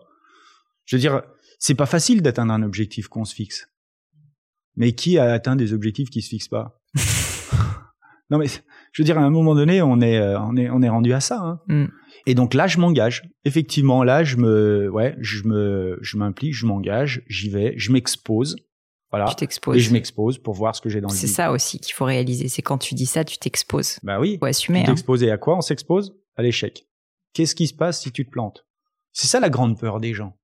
Les gens osent pas s'engager parce qu'ils ont peur de perdre. Mais Comment voulez-vous gagner si vous avez peur de perdre? Comment voulez-vous réaliser de grandes choses si vous n'êtes pas prêt à perdre, à perdre beaucoup, à perdre votre euh, votre légitimité, votre crédibilité, à perdre votre statut, à perdre? Comment voulez-vous être capable de, de réussir de, de grandes choses si vous n'êtes pas prêt à tout perdre? Je veux dire, c'est pas possible. C'est réussir, c'est une prise de risque permanente c'est une prise de risque permanente de réussir. C'est tous les jours, on prend des risques pour progresser, pour casser les règles, pour repousser les limites, pour expandre son potentiel. Et c'est en ça que je suis un rebelle. C'est que je me conforme pas à ce que j'ai, à ce que je suis, à ce que... T'acceptes pas le statu quo, quoi. Ah non, ça c'est hors de question. Tu te rappelles, Edgar, euh, quand tu as décidé que tu voulais devenir euh, champion du monde ou champion olympique? Parce que je me dis, t'étais petit garçon, tu faisais du ski, t'adorais ça. J'ai compris que c'était une, tu vois, un bonheur personnel. On a assez peu parlé finalement de ski, mais moi, ce qui m'intéresse, c'est le moment. J'ai l'impression où tu te dis, je veux voir grand, je veux rêver. C'est ça mon rêve, parce que c'est ça qui a fait que tu as réussi, comme tu dis depuis le début. Est-ce qu'il y a eu un moment où ça s'est passé ou ça s'est fait de manière graduelle? J'avais 5 ans. Incroyable. J'avais 5 ans et j'en ai encore une trace que je, que je trimballe toujours avec moi, euh, que j'ai là, euh, enfin à côté, Ouais. euh, dans ma sacoche. C'est une petite médaille. C'est la première médaille que j'ai gagnée quand, quand j'étais à, à l'âge de 5 ans que j'ai gagnée. C'est encore euh, donc c'est écrit dessus hein, premier biberon. Biberon c'est la catégorie. Toi qui as fait du ski, Ouais. tu connais les catégories, tu sais, Ouais. ben, biberon c'est la première Ah, mais je savais même catégorie. pas que ça existait. Voilà. Ben ap- après tu connais poussin, Ouais. poussin, benjamin, minime, voilà. Ben biberon en fait c'est la première. Alors on la connaît pas parce qu'en fait T'es en boss déjà? Non, quand même pas à 5 ans. non non non c'était en ski alpin. C'était un c'était un slalom euh, géant je Ouais, crois. c'est ça. En fait, euh, voilà, premier biberon, course des parents d'élèves. Donc c'était une course qui était organisée par l'école, parce qu'en fait les clubs, ils intègrent pas des jeunes euh, aussi jeunes. C'était avec l'école en fait. Et donc, euh, vous voyez, parce que 50 t'es encore en maternelle quasiment. Bah, tu, tu, oui, tu, tu vas bas- tu vas basculer en, en CP. Et, et donc c'était la course des parents d'élèves. Et en fait, c'est j'ai ramené la médaille. J'ai ramené la médaille. Premier biberon. C'est la première fois que je ramenais un truc de l'école positif. Habituellement, je ramenais des punitions. Parce que je suis un rebelle. C'est fortement ancré en moi, ce côté rebelle. Et il faut savoir que ben, quand j'ai ramené la médaille, mes parents, ils ont été. J'ai vu une lueur de fierté que j'avais l'habitude de voir dans le regard de mes parents, mais jamais par rapport à moi. J'avais cette lueur de fierté. Je voyais cette lueur de fierté parce que mes parents travaillaient avec un champion olympique qui s'appelle Jean Vuarnet. Et euh, il tenait son magasin de sport à Avoria. D'accord? Et euh, en fait, quand mes, quand on parlait de Jean, à la- à- quand j'entendais parler de Jean Vuarnet à la maison, il y avait qui est une cette- légende quand même. bah, qui est une légende. D'autant quand vous êtes à Avoria, euh, il a créé la station. Enfin, c'est pas juste un, c'est un entrepreneur. C'est et Vuarnet, quoi. Ouais, c'est des, des grands champions qui ont fait, euh, qui ont écrit des pages magnifiques du ski français et aussi de l'entrepreneuriat euh, parce qu'ils ont fait euh, bien bien plus que du ski ces gens-là. Euh, la marque Vuarnet euh, par par les lunettes est une marque mondialement connue euh, et quand vous avez, moi mes parents ont travaillé pour Jean Vuarnet, il tenait son magasin de sport et Jean venait de temps en temps, enfin venait régulièrement, il était souvent là, mais avec toutes ses activités, il n'était pas toujours là. C'est pour ça qu'il avait besoin d'avoir des gérants pour son magasin de sport, et ces gérants-là, c'était mes parents. Et quand j'ai vu la lueur, la même lueur, j'ai associé en fait, euh, j'ai associé le ski et le rêve. Et je me suis dit moi aussi quand je serai grand, si je veux mes parents, parce que quand quand t'as 5 ans, tes parents c'est tout pour toi, tu vois, c'est c'est voilà, c'est et quand t'as 5 ans, tu tu as t'as envie de briller dans le regard et si tu veux que ça dure, tu te dis que bah là, bah faudrait qu'un jour moi aussi je sois le grand skieur quoi. C'est de là que c'est parti. C'est de là. Voilà, c'est pour ça que j'ai toujours la médaille. euh. Et- je te remercie d'avoir partagé l'histoire, mais ce qui est fou, c'est que tu vois, tu l'as vécu à 5 ans, mais en fait, euh, t'as mis 20 ans à y arriver, enfin, Ouais. à peu près, quoi, un petit peu moins. Et t'as gardé la motivation pendant, et t'as gardé le rêve pendant. C'est, c'est quand même assez dingue quand on y pense de se dire qu'un rêve, c'est si grand que ça peut te faire tenir pendant 20 ans, quoi. Mm. C'est dingue. Mais enfin, il y a des choses qui s'inscrivent dans la vie, mais, mais de manière très très durable. En fait, ce qui est fou, c'est que si je regarde, si vais creuser un peu le sujet. Pourquoi j'avais envie d'être le meilleur skieur du monde? Parce que je voulais faire plaisir à mes parents. Enfin, parce que je voulais exister positivement dans le regard de mes parents et que ce regard positif, je l'avais pas quand j'allais à l'école. Donc j'ai investi là où j'avais le plus de retours euh, de la part de gens qui comptent pour moi. Mais après ça, je l'ai investi partout, puisque c'était plus mes parents qui, enfin mes parents ont toujours compté pour moi et ils comptent toujours. Mais après il y a eu mes coachs, après il y a eu euh, mes potes, après il y a eu ma famille. Aujourd'hui j'ai aussi mes enfants, j'ai, enfin j'ai ma femme, mes enfants, j'ai, euh, j'ai, euh, et puis il y a eu les, les fans, les supporters, il y a eu vraiment du, du monde. Et, ce qui est génial c'est qu'en fait c'est toujours le même rêve quelque part. Mais enfin c'est toujours le même sens que tu donnes au rêve. Le rêve c'est un peu le c'est la partie visible de l'iceberg. Enfin c'est ce que tu as envie de, de dire. Mais tout le sens que tu donnes à ça c'est parce que tu sais que tous les gens qui vont te soutenir tu vas leur donner du bonheur. Tu vas leur procurer du bonheur. Tu vas leur procurer du plaisir. Non pas pour ce que tu fais ni les résultats que tu obtiens mais pour la manière dont tu fais les choses. Parce que la manière les inspire ils trouvent ça sympa. Eh ben aujourd'hui, je fais la même chose. C'est-à-dire que je suis plus sur des skis, mais j'ai un micro, je donne des conférences, où je fais des webinaires, je fais des masterclass. L'idée, c'est toujours la même, en fait, au fond. C'est toujours d'arriver à, inspirer les gens et à provoquer chez eux le déclic, l'envie le, le, d'avancer, l'envie d'aller exploiter ce qu'ils ont vraiment au fond d'eux. La question suivante que je voulais te poser, c'était une question sur l'ambition. Parce qu'en fait, à 5 ans, tu te dis, peut-être dans ta tête, je veux être champion du monde, ou en tout cas, tu commences à sentir cette fierté l'ambition, c'est quelque chose qui me tient à cœur et je dis pas que tout le monde a besoin d'avoir plus d'ambition, mais clairement, c'est quelque chose qui te porte et c'est ça aussi, avoir des rêves. Le truc, c'est que quand même se dire je veux être champion du monde, là, c'est plus que de l'ambition. C'est carrément, euh, enfin, une fois de plus, on en revient au terme de rêve. Qu'est-ce qui fait, selon toi, je sais pas si tu as une réponse, que justement tu as réussi à voir aussi grand? Parce qu'en fait, c'est une chose, tu vois, de voir la fierté de ses parents, mais tu aurais pu t'arrêter à être le meilleur skieur de ta station ou de, de, France, ce qui est déjà quand même pas mal. Mais là, tu te dis, je veux être champion du monde, je veux être le meilleur skieur au monde même. C'est immense comme ambition. Oui, parce que j'avais le modèle avec Jean Vuarnet. Et puis parce que j'ai connecté Jean Vuarnet et, euh, euh, et, et, le regard, la fierté de mes parents. Mais si euh, cette fierté-là, je l'avais vue dans, dans, je sais pas, dans le moniteur de ski du coin, euh, peut-être que j'aurais eu simplement l'ambition d'être moniteur de ski. Mais en fait, c'est important d'avoir un modèle quand même qui te donne de l'ambition. Pas qu'un, ouais. Mais je dirais, euh, des modèles, tu peux en avoir tout au long de ta vie. C'est ça qui est intéressant, c'est que, c'est que, bon, des modèles, j'en ai, j'en ai pas plein, mais j'en ai quand même euh, quelques-uns et j'en ai dans chacun de mes domaines de vie en fait. Et euh, ouais, c'est important, ouais, ça me paraît être important. Et je vais vous dire euh, pourquoi. Parce qu'ils aident à, à, prendre des décisions importantes dans sa vie. Moi, quand j'ai arrêté, ben, je, je, reprends l'exemple de la décision que j'ai eu à prendre quand j'étais blessé. Pourquoi j'ai pas voulu m'arrêter sur un échec? Parce que j'ai un modèle dans, le ski qui est Jean-Vieux Arnais, mais j'ai aussi Jean-Claude Killy. Et Jean-Claude Killy, il a arrêté sa carrière sur un, un, triplé olympique. Et il est sorti par la grande porte. Et je me suis dit, à ce moment-là, dans mon lit d'hôpital, je me suis dit, je suis pas Jean-Claude Killy. Mais si lui, il a arrêté sur un, un triplé olympique en sortant par la grande porte, c'est peut-être qu'il y a des bonnes raisons pour le faire. Et donc, je vais pas rester là. Je suis pas Jean-Claude Killy, mais je peux m'inspirer de son exemple. Et moi aussi, je veux sortir par la grande porte. Et c'est pour ça que je me suis dit, il y a quoi dans deux ans? Il y a quoi l'année prochaine? Il y a quoi dans trois ans? Et dans deux ans, il y avait un championnat du monde à l'Aclusa. Et je me suis dit, ben voilà, une magnifique manière de mettre un terme à ma carrière en gagnant à la maison sur les pistes de ski de boss sur laquelle j'ai commencé ce sport à l'Aclusa. Et t'as gagné. Et j'ai gagné.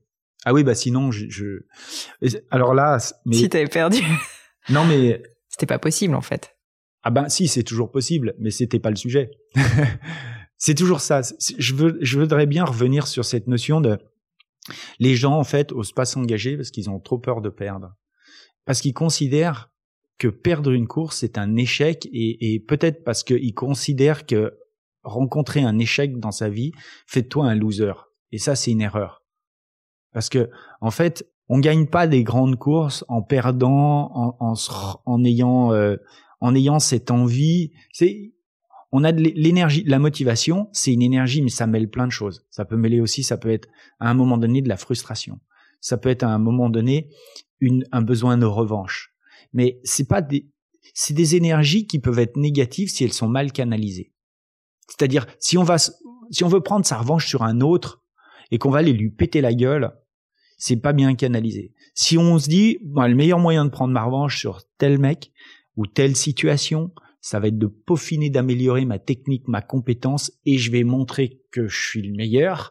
C'est une autre manière de canaliser son énergie. Donc, l'orgueil, le sentiment de revanche, la frustration, toutes ces énergies un peu négatives, il faut en faire quelque chose de constructif. Et en, en le canalisant, en le dirigeant sur des objectifs qui nous font envie, on arrive à, à, canaliser les choses de, de manière plus. Donc, faut pas avoir peur de perdre. Euh, enfin, à mon avis, l'échec, ça, ça, comment dire, euh, quand on se fixe un objectif, il faut faire un, un, comment dire, un travail à 360 degrés. Qu'est-ce qui se passe? Comment je réagis? Qu'est-ce que je fais si je gagne? Mm. Qu'est-ce qui se passe? Comment je réagis? Qu'est-ce que je fais si j'échoue? Voyez? Parce que il faut pas avoir peur d'échouer. Quand j'ai dit à mon journaliste, t'inquiète, dans trois ans je vais gagner ces Jeux Olympiques. Après, je me suis dit, au début, je me suis dit bon, je suis un peu con d'avoir peut-être de m'être engagé, de m'avoir exposé de la, de la sorte. Et puis après, je me suis dit, ok, si ça marche pas, qu'est-ce qui se passe? Comment je réagis? C'est quoi ma réponse à ça? Et c'est là qu'on reprend le pouvoir en fait sur la situation. Et moi, je me suis dit, bah c'est simple. Si je perds, alors que j'ai tout fait pour l'emporter, quand je devrais, quand l'heure viendra de rendre des comptes, et je suis sûr que le premier à qui je vais devoir le faire, ça va être ce journaliste qui va me tendre son micro, tout content, en me disant alors, hein, qu'est-ce qui s'est passé, hein? Ma seule réponse, c'est vous ne pouvez pas me reprocher de ne pas y avoir cru. Rendez-vous au prochain jeu. Merci. Au revoir. Et je me casse. Voilà ma réaction.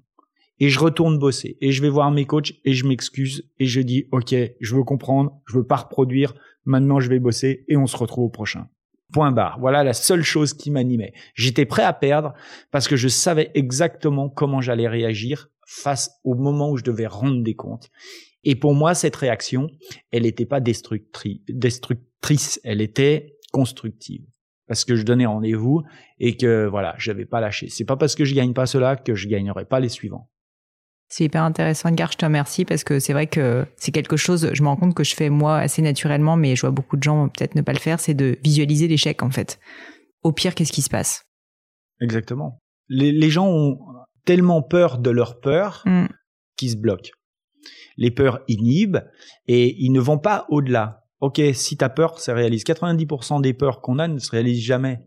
Ok, si ta peur se réalise, qu'est-ce qui se passe? Et c'est pas parce que euh, et c'est là où je suis quand encore j'aime bien. Enfin, pour moi, c'est mon côté rebelle. C'est que ok, qu'est-ce qui se passe? Moi, il peut se passer. Euh, voilà, c'est quoi la situation?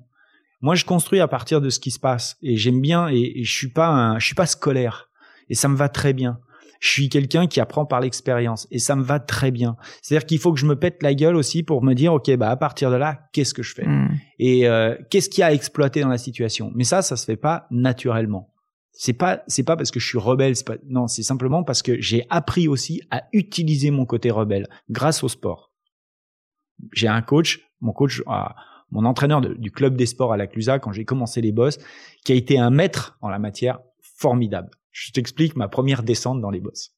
Je me pointe au départ d'une piste qui fait 300 mètres de long, s'appelle, il s'appelait à l'époque le mur du loup à la Clusa. 300 mètres de long, 150 mètres de large, 28 degrés de déclivité, c'est super raide, on se rend pas compte, c'est, t'as l'impression d'être au premier étage de la tour Eiffel, tu regardes par terre et tu te dis, oh putain, je dois descendre un mur de boss, 1000 bosses tu vois. Et là, moi, je suis là, je regarde le coach, je regarde les boss, je regarde le coach, je lui dis, euh, euh, c'est qui le con qui a inventé ce sport de, de débile, quoi, tu vois euh, et, et, et, le mec, il me dit, écoute, tu mets tes bras devant, tu laisses glisser. Je dis, tu crois que c'est comme ça que je vais y arriver? Vas-y, montre-moi, toi. Toi, d'abord. Ouais, c'est clair. Il met les bras devant, il laisse glisser et bam, bam, bam, bam, il skie. Et là, je me dis, euh, attends, c'est génial. On a l'impression quand il skie qu'il n'y a pas de boss. Il suffit de mettre les bras devant et de laisser glisser, tu vois. Donc moi, je mets les deux bras devant, je reprends confiance, je mets les bras devant, je laisse glisser. Mais au bout de cinq virages, tu t'éclates. J'avais plus les bras devant. J'avais les bras au-dessus de la tête et je m'explose la gueule. Tu vois, je me relève, je repars, je m'explose la gueule au bout de trois virages et ainsi de suite jusqu'en bas de la piste. Le coach avait mis peut-être 32, 33 secondes pour descendre la piste. Moi, j'ai mis 8 minutes. Donc, je suis arrivé en bas et je lui ai dit, bah, euh, je suis pas fait pour ce sport. Tu vois. Et ouais, bah attends. Je m'étais pété la gueule tout le temps. Edgar Gros-Piron n'est pas fait pour les boîtes. Exactement. Ça, c'était mon premier, mon, premier échec, mon premier sentiment. Moi, j'ai commencé sur des échecs. J'ai commencé par là. Et quand je dis ça à mon coach, quand je lui dis je suis pas fait pour ce sport, il me regarde et il me dit mais euh, qu'est-ce qui te fait dire ça? Et je lui dis bah t'as bien vu la catastrophe. Il me dit mais quand tu étais au départ, tu pensais à quoi? Bah, je lui dis, euh, bah, j'ai vu mille boss, mille problèmes. Il me dit, aussi longtemps que tu penseras comme un loser, bah, tu finiras comme une merde. C'est exactement ce que tu as fait. Et là, tu vois, tu te dis, euh, moi j'avais 12 ans, tu vois. Je me dis, mais attends, je, suis pas une merde. Enfin, je, je, suis pas un loser. Enfin, comment ça Il est en train de dire que je suis un loser et tout? Déjà que j'étais pas, tu vois, ça m'embêtait quand même de, de, tu vois, de, de, de, le laisser dire. Et je lui dis, euh, ok, bah il faut que je pense comment? Il me dit comme un champion. Et là, je, bon, je fais pas trop le lien, tu vois, entre penser et puis champion. Sais, parce que les champions, ils pensent pas, hein, ils ont pas de tête. ils sont des jambes à la limite, tu vois, un cœur, mais c'est pas vraiment leur point fort, quoi, là, le fait de penser. Donc, euh, donc j'ai dit mais euh, comment il pense? Parce que moi je voulais du concret, c'était vraiment abstrait. Je lui dis euh, comment il pense concrètement le champion? Il me dit là où toi tu vois des problèmes, lui il voit des opportunités. Toi, tu vois un obstacle, tu vois un piège. Lui, il voit une solution. Il voit une opportunité, il trouve une solution et il avance. Il me dit, c'est la philosophie du ski de boss. C'est ça. C'est dans un monde chaotique, tu t'appuies sur l'obstacle pour trouver ton chemin. C'est l'obstacle qui te permet de contrôler ta vitesse, de t'appuyer, de garder ton équilibre en provoquant le déséquilibre en permanence. Donc l'obstacle, c'est ta chance, c'est pas ton problème. Et tu vois, ça m'est resté, mais toute ma vie et encore aujourd'hui, c'est le truc. Quelle est la situation? Où est l'obstacle? Comment je vais m'appuyer dessus pour réussir à m'en sortir plus fort? Point barre. C'est un état d'esprit. Champion, c'est un état d'esprit, c'est pas un statut. Et cet état d'esprit, c'est un état d'esprit qui consiste à prendre une situation pour ce qu'elle est, à prendre la crise comme un fait et pas comme une fatalité, et construire à partir de là quelque chose qui nous fait rêver, qui nous donne envie, qui nous euh, voilà, qui, qui nous inspire, qui nous donne envie de nous lever le matin. Et qu'à partir du moment où on a les idées claires pour ça, eh bien évidemment, on peut pas les avoir tant qu'on n'a pas, tant qu'on est dans le déni, donc dans la spirale infernale mm. et dans le déni de non mais jusqu'ici tout va bien. Tu sais le mec qui jette du World Trade puis qui tombe puis jusqu'ici tout va bien. Tu vois qui arrive au dixième étage eh, jusqu'ici tout va bien. Le déni casser le déni tant que t'as pas reposé les fondamentaux et à un moment donné il y a repartir en conquête, il y a retrouver ça, c'est un état d'esprit. Si j'ai pas réussi à le faire quand je suis devenu champion olympique, c'est parce que j'ai considéré à ce moment-là, puisque tout le monde me disait t'es un grand champion, y compris ce fameux journaliste, qui était génial, parce que ça c'était génial. Le gars à qui je rendais compte, le premier mec à qui je rendais compte, le premier journaliste qui me tend un micro, c'est le mec qui m'avait traité de petit branleur, prétentieux et arrogant trois ans avant. Et il me dit Edgar, t'es un grand champion. Et moi, je me retourne, je lui dis, t'as vu la ligne d'arrivée? Parce qu'on était dans la raquette d'arrivée. Il était dans ce qu'on appelle la mixed zone. Tu sais, là où euh, Nelson Montfort fait ses interviews. Ouais. C'était pas Nelson. Hein. D'accord. Je, je, précise parce que j'aime bien Nelson. Il est gentil comme tout. Et, et euh, il adore les athlètes, il adore le sport. Nelson, euh, pas Nelson justement, mais ce journaliste, on était dans la mixed zone. Et il me dit, Edgar, t'es un grand champion. Et là, je me retourne et je lui dis, tu vois la ligne d'arrivée? Tu vois, c'est marrant parce qu'avant j'étais un petit branleur et après je suis un, grand champion. Je lui dit, tu crois pas qu'il y a un truc qui déconne? Cette ligne d'arrivée, c'est pas une baguette magique. Tu vois? Il y a un moment donné, champion, c'est pas un statut. Mais ça, il a fallu que je me blesse. Il a fallu que, tu vois, je, je, je comprenne tout ça. Parce que quand tout le monde te dit t'es un champion, t'es ci, t'es ça, t'es le plus beau, t'as envie d'avoir, t'as plein de copains d'un coup. T'as tout un tas de copains qui viennent, et ça c'est un sujet aussi, mais t'as tout un tas de copains qui te reconnaissent, qui sont tes copains pour ce que tu représentes.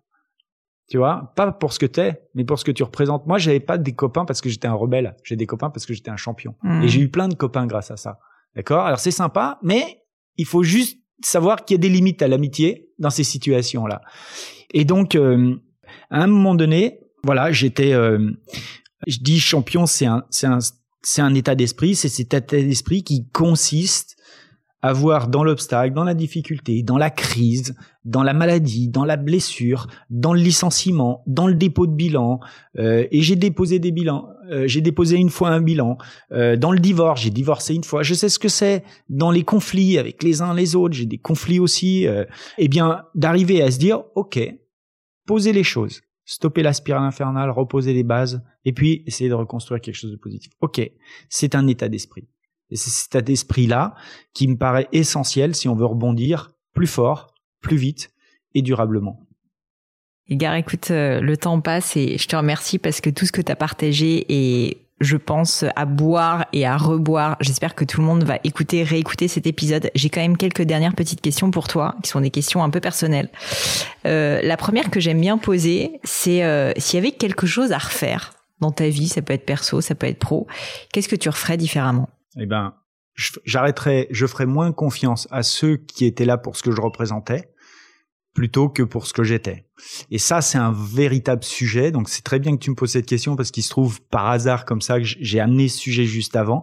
Effectivement, il faut être entouré de gens qui vous apprécient pour ce que vous êtes plutôt que pour ce que vous représentez. La différence entre les deux, Et vous allez voir, c'est très difficile à, comment dire, c'est très difficile de déceler en fait pourquoi les gens vous apprécient pour ce que vous êtes. Et c'est facile en fait. En fait, les gens qui vous apprécient pour ce que vous êtes n'auront pas de mal à vous dire quels sont vos défauts. Hmm. En fait, ces gens-là vont vous dire des choses que vous n'avez pas envie d'entendre. D'accord? Et donc c'est pour ça que c'est des vrais amis, parce qu'ils vont vous faire progresser. Les gens qui vous apprécient pour ce que vous représentez, ils vous diront toujours que vous êtes le plus beau, le plus, plus intelligent, le plus ci, le plus ça. Ils vont toujours vous valoriser, vous envoyer des fleurs. Je dis pas que ceux qui vous apprécient pour ce que vous êtes vont pas le faire, mais ils vont avoir, comment dire, une espèce de, ils vont être mesurés, ils vont, ils vont être capables de contrebalancer. C'est pour ça que je dis, les amis qui vous apprécient pour ce que vous représentez vont vous envoyer des fleurs, vont, vont être sympas, vont ci, vont ça, pour pouvoir profiter en fait de la lumière, de l'aura, de, ce que vous pouvez leur apporter. Et donc ça, il faut mettre ses limites. Je dis pas qu'il faut pas en avoir, je dis, dis pas qu'il faut les éjecter de votre réseau, je dis, non pas du tout. Il faut juste mettre ses limites, parce qu'à un moment donné, vous serez déçu par ces gens qui euh, quelque part profitent un peu de, ce qui vous aide, ce que vous avez, ce que vous faites. Donc il faut arriver à mettre ses limites avec avec ces gens-là. C'est pour ça que je pense que c'est une amitié qui est conditionnée. Et donc, euh, euh, si je devais refaire des choses, il y a des gens effectivement avec lesquels j'aurais mis des limites beaucoup plus tôt. Voilà. Parce que c'est quand tu n'arrives pas à mettre des limites, après tu rentres dans des conflits et ces conflits te pourrissent la vie. Donc euh, voilà, s'il y avait des choses à refaire, celle-ci en est une importante, très importante. Une autre question, c'est est-ce qu'il y a une maxime, une citation, peut-être quelque chose en plus que tu voudrais nous partager et qui te plaise particulièrement? Alors, celle que tu as citée tout à l'heure euh, en début de, de, podcast me semble euh, essentielle, hein, c'est-à-dire la motivation, c'est pas inné, c'est une énergie qui se développe, se crée, se développe, se cultive, s'entretient et se transmet autour de soi. Et donc, j'espère que les gens euh, qui nous ont écoutés ont, ont, ont, ont bien, comment dire, saisi parce que voilà c'est cette comment dire cette cette façon de voir les choses c'est-à-dire cette motivation, elle se crée et comment elle se crée? Elle se crée par l'ambition, puisqu'on a parlé d'ambition. C'est l'ambition qui va favoriser, stimuler, faire émerger la motivation. L'ambition qui a du sens, le sens qu'on donne à tout ça, sont des choses qui vont favoriser, stimuler. Il y a des, des choses dont on n'a pas parlé, mais qui, à mon avis, sont essentielles. C'est le plaisir qu'on prend à faire ce qu'on fait. C'est le désir de progresser et de grandir. On en a un peu parlé. C'est l'éthique, la fierté de la manière dont on fait les choses, hein, c'est-à-dire les valeurs qu'on défend, qui nous ont for forgé en tant que personne qu'on a reçues dans l'éducation qui était la nôtre, mais aussi à travers les expériences, hein, et, qui nous aident à prendre des décisions et à avancer. C'est les modèles qui sont les nôtres. On en a parlé, les modèles qui nous font, qui nous inspirent et qui nous font avancer. C'est les équipes, les gens. J'ai parlé de Nano Pourtier. C'est les gens avec qui on construit, on co-construit la performance. Voilà tout un tas d'ingrédients qui, bien réunis, bien canalisés, nous font émerger chez nous cette motivation. Donc, qui n'est pas innée, mais qui bien se, construit, se, cultive et, nous aide à être performants.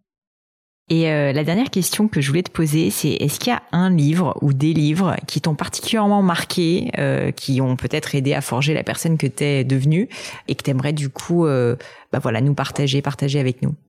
Il y a un livre euh, que j'aime beaucoup. Euh, d'ailleurs, j'en ai cinq exemplaires sur mon bureau parce que de temps en temps, je, je, je l'offre. Euh, et c'est un livre de Jim Rohn. voilà sur cinq clés de, de succès et je, je trouve qu'il est particulièrement passionnant. Tu sais comment il s'appelle? Ouais, Jim. Alors Jim Rohn, Je, je, je, vois, mais le, le nom du livre? Les cinq clés euh, du succès. Je crois que c'est quelque chose. je regarderai, je le mettrai dans les notes en tout cas. En fait, ce que je pour vous le, résumer en deux mots, c'est particulièrement intéressant, c'est que euh, lui il dit, t'as une philosophie, d'accord? Cette philosophie, elle dicte quelque part, elle, euh, elle influence tes, tes décisions. Tes décisions influencent tes actions, tes, tes actions influencent tes résultats. Si t'es pas content du résultat, revisite ta philosophie. Tu vois. Et, ça rejoint ce que disait Einstein. Euh, il disait on ne traite pas, on ne règle pas un problème au niveau où il se situe. C'est-à-dire que si tu as un problème de résultat, si le résultat est pas bon, faut voir au-dessus faut peut-être revisiter euh, les actions. Si les actions sont pas bonnes, revisiter les décisions. Si les décisions sont pas bonnes, il faut pas traiter le symptôme, quoi. Voilà, toujours, voilà. C'est, c'est. Il disait, enfin, il a dit plein d'autres choses vraiment intéressantes. Euh, euh Einstein, que moi qui me, qui m'aide et qui me, qui m'inspire aussi, hein, et que j'adore. Je, peux vous donner deux autres. Euh, il dit, l'esprit qui a créé le problème peut pas être celui qui va le résoudre. C'est pas je mal. trouve ça vraiment intéressant.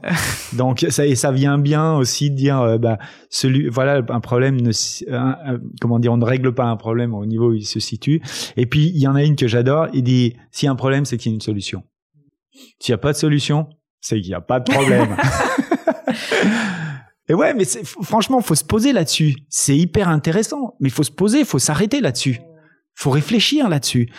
Écrivez-le, posez-le, écrivez-le, et puis ensuite appliquez-le à votre situation et dire ok, j'ai un problème là ou j'ai pas de problème.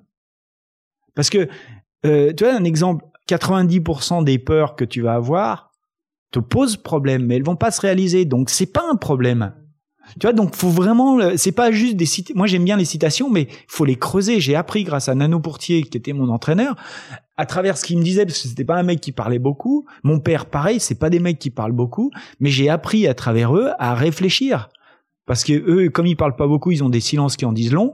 Bah, c'est dans les silences en fait qu'on réfléchit et puis qu'on se dit, ok, moi quand Nano il me dit, euh, tu peux pas plaire à tout le monde, parce que je lui avais montré l'article où on disait que j'étais un petit branleur prétentieux, arrogant et qui me dit, tu peux pas plaire à tout le monde. Tu vois, je suis parti avec ça dans la chambre et je me suis dit, ok, mais moi je veux pas plaire à personne non plus. Tu vois, donc il faut savoir faire la part des choses. Il y a des gens à qui tu, enfin, dans la vie, il y a des gens qui veulent plaire, des gens qui veulent gagner. En fait, ce qu'ils me disent, c'est que c'est pas les mêmes. Puis tu élabores en fait toute ta réflexion autour de ça. Et, euh, et, et c'est ça qui va t'enrichir en fait. C'est pas juste de dire ah tiens euh, Einstein l'a dit un truc sympa. Ouais, ça va dans les dîners mondains, je vais pouvoir le ressortir. Non non non, c'est tout ce qui vient derrière et c'est la manière dont tu peux te l'approprier dans ta propre vie qui va faire que ça va créer du changement, ça va créer de la valeur. Edgar, c'est passionnant et je te remercie vraiment pour tout ce que tu as partagé. Je pense que cet épisode euh, va être hautement, hautement, hautement euh, apprécié, diffusé, repartagé. Euh, si on veut te retrouver, si on veut te suivre, si on veut peut-être suivre cette masterclass aussi, où est-ce qu'on peut le faire? Grospiron.net, www.grospiron.net. C'est mon site internet et ça, ça va être Il y a tout, tout dessus. la, clé d'entrée. Vous verrez tout ce que vous verrez, vous pouvez me laisser votre mail et je vais vous, euh, je vais vous motiver euh, avec des messages inspirants tous les jours, si vous le souhaitez. Et si on veut te suivre quand même sur les réseaux sociaux au-delà du site, il y en a un en particulier où tu es présent? Euh, oui, je suis peut-être un peu plus présent sur LinkedIn en ce moment, mais je suis en train de aussi développer des choses sur Facebook. Ça marche. Enfin, sur sur YouTube plutôt. Ok. Sur YouTube. Ça marche. Bon, en tout cas, je mettrai tous les liens. Ouais. Elia, merci mille fois pour ton temps, et puis j'espère à bientôt. Merci. Merci Pauline. À bientôt. Et voilà, fini pour aujourd'hui. J'espère que l'épisode vous a plu. Merci d'avoir passé tout ce temps avec moi. Et quelques petites choses avant de vous quitter. D'abord, si vous cherchez les notes de l'épisode avec toutes les références, bah, c'est simple, allez directement sur le blog du podcast. Donc c'est www.le-du6gratin.fr. Vous trouverez normalement toutes les infos dessus.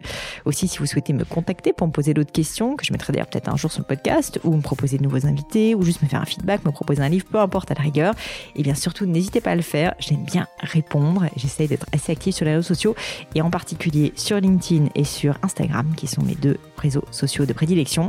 Donc sous le pseudo Pauline Legno, tout attaché, c'est très simple. Dernière chose, un truc qui compte énormément pour moi et je sais que c'est pénible à faire mais vraiment ça compte, c'est si vous me laissez une note 5 étoiles ou que vous parlez du podcast autour de vous ou que vous mettez un avis. Et la note 5 étoiles, c'est en particulier sur Apple Podcast, sur iTunes. Pourquoi? Parce que c'est là qu'il y a le plus d'écoute et avoir des notes en fait permet de donner plus de visibilité au podcast. Donc vraiment, vraiment, n'hésitez pas. Et si on est si nombreux aujourd'hui à écouter le gratin, euh, à faire partie de cette communauté, bah, c'est grâce à vous et justement à toutes ces personnes. C'est plus de 3000, 4000 personnes qui ont à chaque fois pris le temps de mettre des notes. Donc ça m'aide beaucoup et merci à eux. Comme à chaque fois, vraiment un grand, grand merci de m'avoir écouté jusqu'ici. J'espère que l'épisode vous a plu et je vous dis à très bientôt.